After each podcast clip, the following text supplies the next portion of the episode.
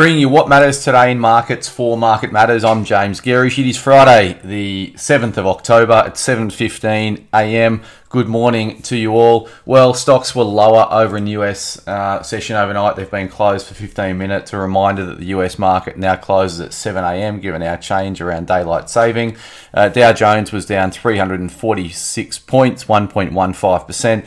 The S&P 500 fell th- uh, 39 points, 1.03%. The Nasdaq was down 0.76%. We're starting to see some outperformance by the Nasdaq, even though uh, bond yields continued to rise over in the US. So we had US 10 years uh, up nearly seven basis points. It's trading at 3.82%. And the US two years uh, were up 10 basis points at 4.25%. Uh, there was some um, a number of Fed speakers out overnight suggesting that interest rates uh, are not about to pivot, that interest rates will need to go. Uh, continue to go higher. Uh, oil was higher overnight. The, the crude was up 1.7%. Gold was down um, about $13. It's trading at 1713 an ounce. Copper was down as well, about 1.7%. It's trading at 344 a pound. It was about 351 a pound earlier in the week, and iron ore is reasonably flat as of yesterday's close.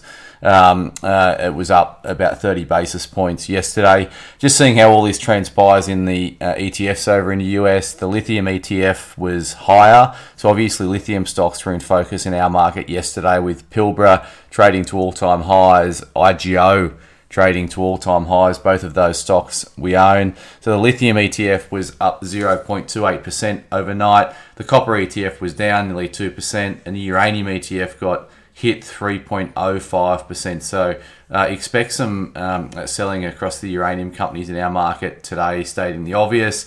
The Aussie dollar actually fell quite sharply overnight, so the, the Aussie dollar was down to 64.14 US cents. BHP ADRs are down 1.94%. However, obviously the uh, lower Aussie dollar will support um, somewhat the BHP share price on open this morning at least. So expect that to be down about a percent. And SPI futures are down um, uh, 50 points this morning, implying a um, yeah we're giving back some of the recent gains that we've made. But uh, you know, the, obviously some of the rhetoric coming out of the US was a little bit more bearish um, overnight. It was a little bit more focused back on interest rate hikes, and that's why you saw those moves play out in bonds. Um, so bond yields up and uh, and equities lower.